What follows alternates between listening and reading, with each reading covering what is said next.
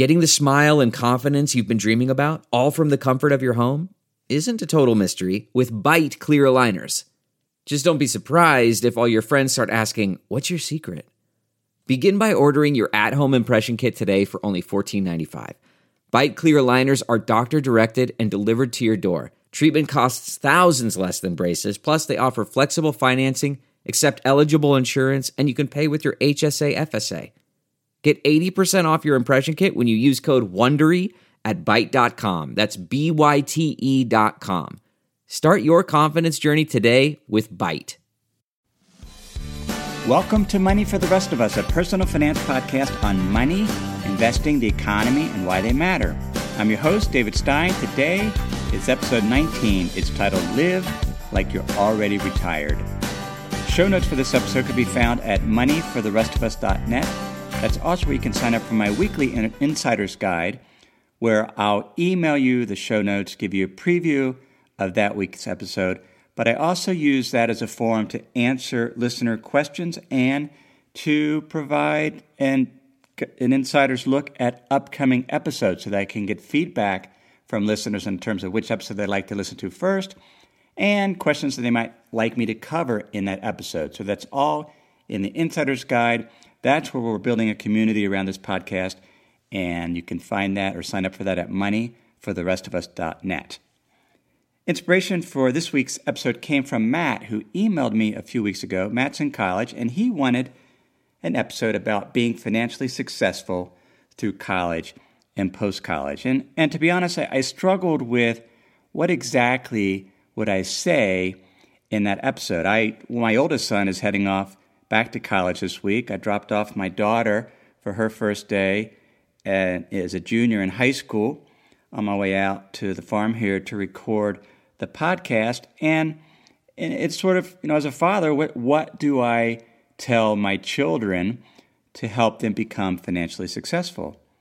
And as I thought about it, about it I, I thought about something I said in episode 13 which was titled, Are You Saving Enough to Retire Early? And I made this statement, but I didn't really describe what it meant. I said, Live like you're already retired. And I didn't really. I didn't really elaborate on that. And that's what I want to talk about today because if I was going to give one piece of advice to, to my children who are college age or high school age or to Matt, is to live like you're already retired. Now, what does that mean? Well, first off, traditional retirement in the U.S. is age 65. And the, according to the Social Security Administration, the average retirement length is about 20 years, and that's based on life expectancy. So that's what the average person will live 20 years beyond age 65, die at age 85, and, and, the, and there goes their retirement. But a quarter of the people will live past age 90 and 10% past age 95. And so that means a traditional retirement can last 30 years or more. And in episode 13, we, we talked about how challenging that is when you look at the impact of inflation and how m- much assets you actually need to save in order to fund a traditional retirement. And that episode highlighted a spreadsheet that you could download that's available on moneyfortherestofus.net. And you can kind of play around with the numbers. But the more you know, I look at those numbers, or you might look at those numbers in that spreadsheet, perhaps it can be a little discouraging. And that's why I think the key is not to necessarily focus on a traditional retirement. And and what's interesting is retirees or those approaching retirement are actually taking that perspective. There was a study done by the Federal Reserve in the U.S. that was on the well being of U.S. citizens. It was in year 2013. The study came out just this past July, and it was a survey questions, and, and I'll have a link to the study in the show notes. But there was one set of questions on retirement that I thought were quite telling. And, and here was the question Which of the following best describes your plan for retirement? And, and here were the options I do not plan to retire, work fewer hours as I get close to retirement, retire from my current career but then find a different full time job, retire from my current career but then find a different part time job, retire from my current career but then work for myself, work full time until I retire, then stop working altogether, keep working as long as possible, and other. So that, that's a broad range of options. Now, what, what's interesting about that is of those seven or eight options, overall, only 25% of respondents said their retirement plan was to retire from their career and then stop working altogether.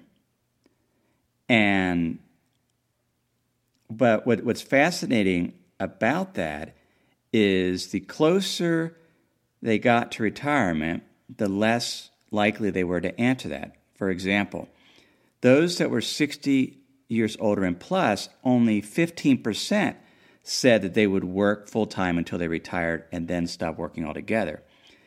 45 to 59 year olds, 22% that that would be the course that they would follow. 30 to 44 year olds, 29% said that they would pursue that course. And then from 18 to 29, that was the highest in that age course. 35% said that their retirement plan was to work full time until they retire and then stop working altogether. Most people plan on doing some type of work, either part time work, full time work, changing careers. And I think what is most telling, the reason why it's those that are closer to retirement, a, a smaller and smaller percent says that they will not have a traditional retirement and just stop working and live off their savings is because they don't haven't saved enough. And, and because it's it's hard and challenging to put together sufficient ass, assets to last 30 years. It's, it's actually it's, it's even hard to imagine. I mean, th- think about your typical, perhaps you're in your 20s, your 30s, and your 40s. Retirement, traditional retirement, isn't for another 25 to 30 years. And then to, to imagine that you're going to live 30 years beyond that, it, it's mind boggling and it's hard for us to conceptualize. And I think that's one reason why it's difficult for individuals to save sufficient assets for retirement because it just seems so far away. We don't even know what life's going to be like at that time. So I think the approach that we should take is to just, just throw out the traditional retirement. At this point, most people aren't going to be able to live it. Most individuals aren't even planning for it. But let's think what, what actually is retirement. Isn't retirement just the freedom to pursue the activities that we find most rewarding? When you think about somebody to retire, they can, they can get up and they just pursue whatever activities that, that bring them happiness. And wouldn't we rather live in a manner today that could be sustained for decades into our 70s and 80s rather than put off our dreams until we're retired? Mean, why can't we live like we're retired today? Pursue activities we find rewarding and that bring us happiness. That's what retirement is. There's no reason why we can't do that today. In this podcast, I want to describe how you go about doing that. There, there's really two aspects of, of it. First, there's the, the mental aspect, the mental shift, the perspective we have to take in order to live like we're retired today. The other aspect is much more mechanical, and, and let me focus on the mechanical first. To live like you're retired, you have to have income greater than your expenses. If you if your income, be it income from a job, full-time job, part-time job, investments, if that income is greater than your expenses, then you can live forever without running out of money. Now, that, that seem, perhaps that seems self evident. And, and then there, maybe there are some of you saying, well, that's not really retirement if you're working full time. But again, let's go back to our definition. Retirement for me is the freedom to pursue the activities I want that I find most rewarding and bring me happiness. And and I thought about this income being greater than expenses. And what what's interesting is I, I read a blog post from a early retirement expert personal finance blogger named Mr. Money Mustache. Perhaps you've heard from him or, or read his stuff. And he just sold his house. He was redoing a house and he just sold his house and he has $400,000 to invest. Now, Mr. Money Mustache is in his 30s. He's been retired for, I think, four or five years. And his definition of retirement is this freedom to pursue whatever activity he wants. And now, and he, he jokingly talks about the internet retirement police that say, well, that, that's not really retired. If you're working, you're not really retired. But again, we're going to throw out the traditional definition of retirement. Retirement is freedom to pursue the activities that you want. Mr. Money Mustache has his $400,000 lump sum. He was describing how he was going to invest it.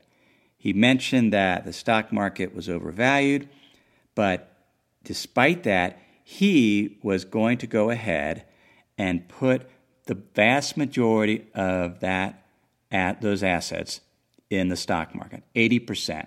And if you include the investment he was going to put in, in real estate, publicly traded real estate or real estate investment trusts, which actually are much more like stocks than they are bonds, that's upward of 90%. He was going to put 10% in lending club, but in reading his earlier post, I he he certainly was very very comfortable putting 100% of that 400,000 in stocks. In fact, much of his retirement if not most of his nest egg, is in stocks. And, and as I read that and thought about it, it troubled me because, one, I wouldn't do that if it were me. And, and I don't invest that way. And I've talked about that earlier that generally I won't have more than 30 to 40% in stocks. How am I different from Mr. Money Mustache?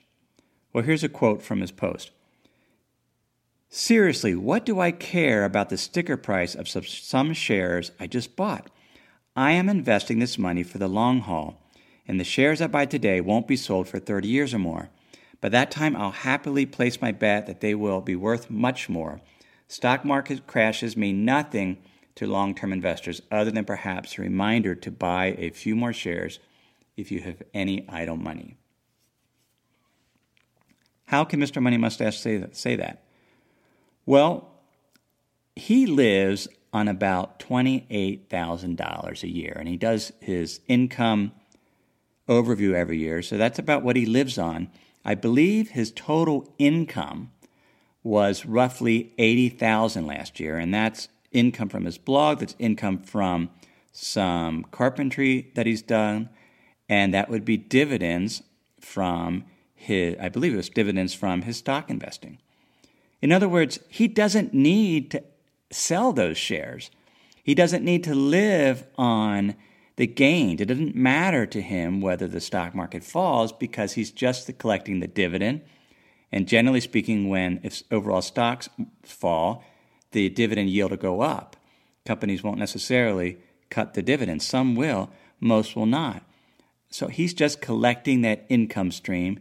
His total income is well above his expenses, and that what is that's what allows him to invest in the stock market carefree without the fear because he's not worried about the market crashing. Now you contrast that with myself, my non-investment income is very very small. I think this year we're, we're in August, I've made about $2,000 and that's from renting out our farm a few times on Airbnb, and some things I sold on eBay. That's it. So the bulk of my retirement income comes from investing. And it doesn't just come from the income and yield off investing, it also involves capital gains and realizing gains. And so it's a little more complicated challenge because I don't, I'm not at that point that he is yet, I'm still retired. If you want to live like you're retired, Mechanically, you need to have income greater than expenses. And for most of us, that will include some type of employment.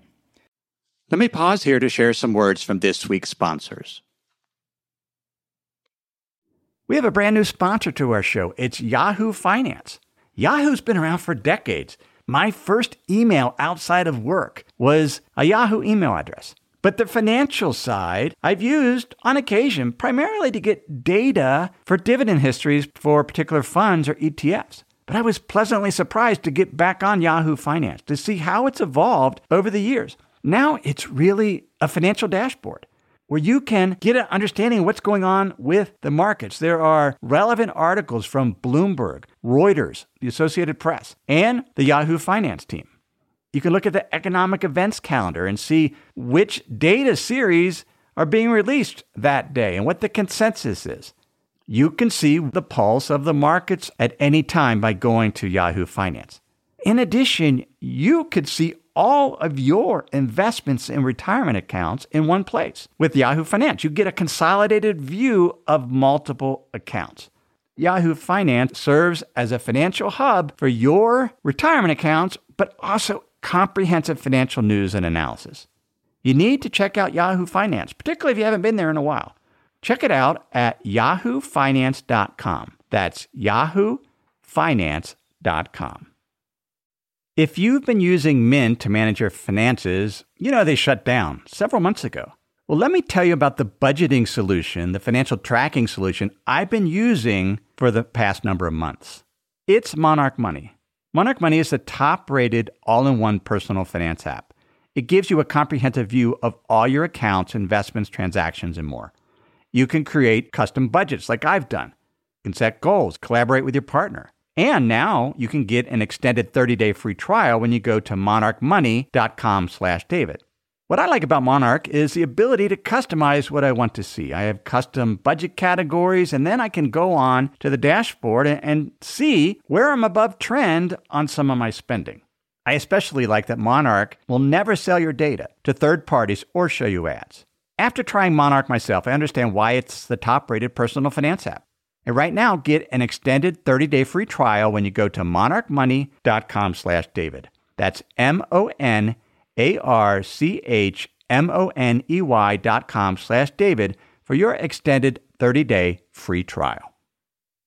Now, how do we go about, you know, what's the mindset to live like you're retired? We know what it can be done mechanically, but what is the mindset? And again, I want to return to a quote from E.F. Schumacher. And he wrote the book Small is Beautiful. I, I referred to him in a couple episodes. And here's the quote. Well, just the phrase. The first part of the quote is, is mine. To live like a retired, we need to seek the maximum of well being with the minimum of consumption. Let me repeat that maximum well being with the minimum of consumption. That's what Mr. Money Mustache is doing. If you, if you read many of his posts, quite happy as a family, feels like he's rich, even though he's living $28,000 on um, $28,000 a year. He has maximized his well being with the minimum amount of consumption.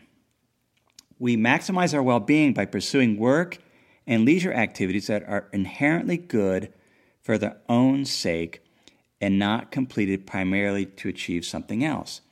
Now, there's some phrases there from Aristotle, and I want to incorporate some of Aristotle's thoughts because he, he really addresses this issue of well being and where does financial wealth fit within it. And one of the phrases that he uses all the time is things that are inherently good for their own sake. And, and these are sometimes called first order goods. In other words, we, we go after them or we pursue these activities not with the aim of accomplishing something else, such as to earn income. Many people work not because they enjoy it, but they do it for the income.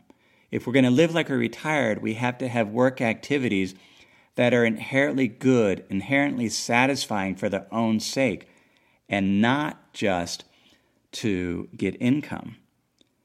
Now, Aristotle identified Well, his term for this state of well being is, and it's a, it's a Greek word, and I'll probably mispronounce it, but it's eudaimonia. Eudaimonia.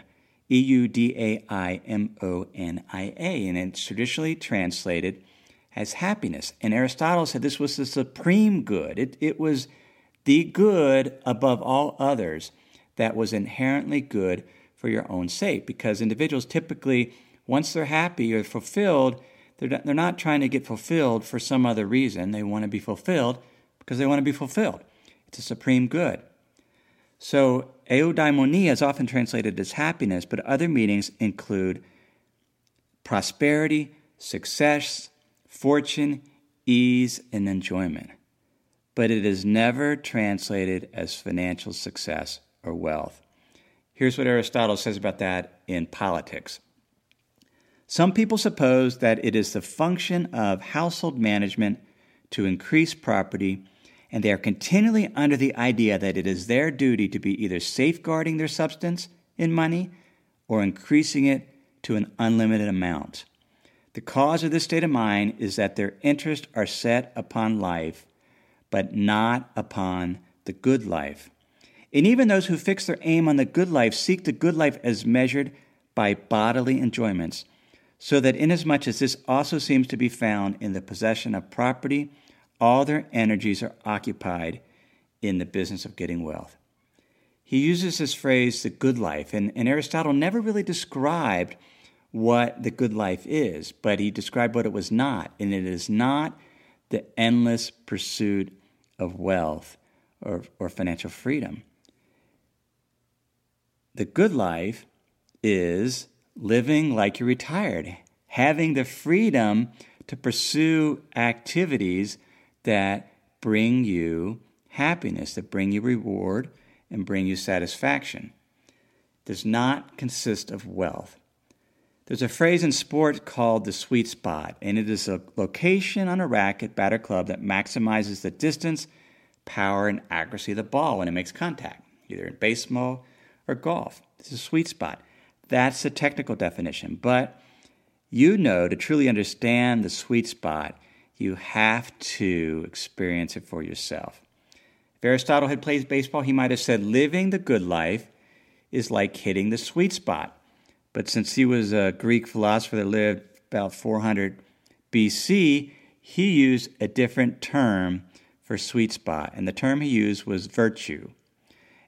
Virtue for Aristotle meant to take actions and have feelings that were not excessive or deficient, but hit the mean, the right amount, at the right time, in the right manner, for the right reason. And he called that the golden mean.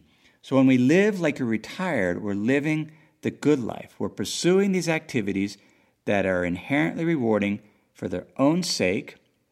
We are pursuing activities in the right amount, for the right reason, and at the right time what Aristotle called virtue. And we are doing these activities because they maximize our well being. That is what makes us the happiest, but we need to do that while minimizing our consumption. In a future episode, I'll talk about how to go about the decision process that you should make in terms of buying stuff. The things that you buy, the experiences that you get and, at least the mindset that I use. But Mr. Money Mustache has, has learned to minimize his consumption and maximize his well being. What if we don't know what those activities are that maximize our well being, that allow us to hit the sweet spot, to live the good life? Well, Aristotle gives some suggestions. And, and this is appropriate whether you feel stuck in your job or you just, you just don't know what, what to do. And, and he says, and this is from his book Politics act. Act with knowledge, seek out skills, practice, just experiment, try different things to figure out which activities allow you to hit the sweet spot. And to, to do so not with the aim of trying to achieve something else, but for its own sake. Activities that are inherently good for their own sake. That's the second suggestion. Choose to act, but choose it for its own sake. And the third suggestion from Aristotle is to act in the noblest manner that circumstances allow. Here's his quote A good general makes the most effective use of the forces at his disposal, and a good shoemaker makes the finest shoe possible out of the leather supplied him. We work with what we have. We start where we are now. We don't wait for circumstances to improve. And, and, that's all we can do. We can just we can act like we're retired today simply by trying things out and experimenting and slowly by slowly changing our life to where we have the mindset that we're retired because we're pursuing activities that are inherently good, inherently satisfying, and we're trying to find the right balance. We're trying to do it in the right way, for the right reason, at the right time. So that's the mindset. And then mechanically, we're trying to find ways to generate an income that is satisfying, that is greater than consumption. And perhaps we're like Mr. Money Mustache and have reduced consumption so much that we don't need much income at all. And then we, we become much more like Henry David Thoreau, as I've talked about in earlier podcast. Recall his quote where he said, What is it to be born free and not to live free? Is it a freedom to be slaves or a freedom to be free of which we boast? And, and Thoreau was very much always talked about taxing ourselves, burdening ourselves with too much stuff, with too, with too many activities that are not supreme goods or first order goods or activities that we do simply for the sheer enjoyment of doing them. That's how we do it. We got to have income greater than our expenses, and, and one way we don't do that is take on debt. When we take on debt, we are essentially spending today income we're going to be using or receiving in the future, or hopefully receiving in the future. There should be very few things that we should do that for because that's a way of enslaving ourselves because we've just essentially spent future income today. If we're going to live like we're retired today, we want the income this year to be greater than our consumption this year. We don't want our income next year to be paying off consumption that we had several years previously.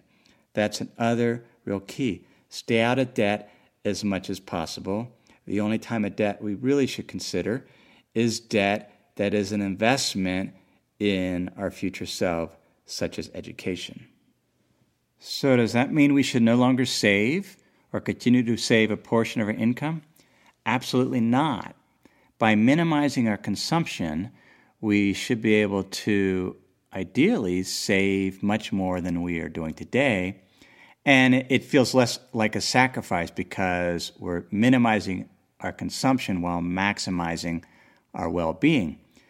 The benefit of saving, continual saving, and investing is over time you're able to tilt or shift your income where a majority is coming is no longer coming from employment, but much of it is coming from your income from investing. And that gives you more flexibility to pursue activities where you don't have to care about what is the pay at all.